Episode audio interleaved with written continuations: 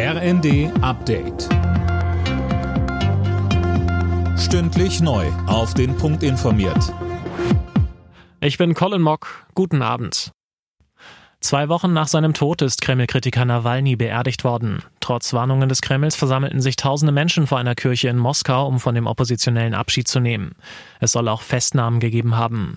Zu Nawalnys Frau Julia und der Opposition in Russland generell sagte uns Russland-Experte Gerhard Mangot. Wenn Julia Nawalny jetzt im Ausland bleibt, glaube ich, wird sie keine große Schlagkraft entwickeln können in Russland und zudem Putin hat in den letzten vier Jahren alle institutionellen und personellen Grundlagen der liberalen Opposition zerschlagen. Es ist ja nicht nur Alexei Nawalny in Haft gewesen. Viele andere sind ins Exil geflüchtet aus Angst um ihr Leben. Also da ist eine ziemliche Wüste hergestellt worden. Im polnischen Stettin ist ein Autofahrer in eine Menschenmenge gerast. Dabei wurden mindestens 19 Menschen verletzt, zwei schwebten in Lebensgefahr.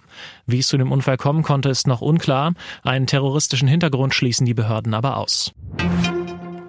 Die Bundesregierung will die Landwirtschaft entlasten. Laut Handelsblatt wird gerade an einem entsprechenden Paket für die Bauern gearbeitet. Über das soll kommende Woche beim Bund-Länder-Treffen beraten werden. Dirk Justus berichtet. Im Gespräch ist unter anderem eine mehrjährige Glättung der Einkommensteuer für Bauern, bei der Landwirte ein schlechtes Jahr steuerlich ausgleichen können. Damit will die Koalition die Blockade des Wachstumschancengesetzes im Bundesrat auflösen.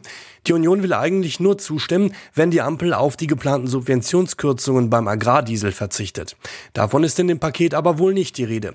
Grundsätzlich sei aber ein alternatives Entlastungspaket für die Bauern denkbar, heißt es von der Union.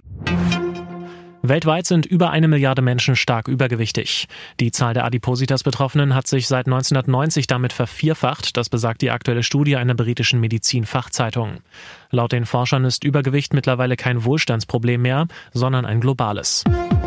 Alle Nachrichten auf rnd.de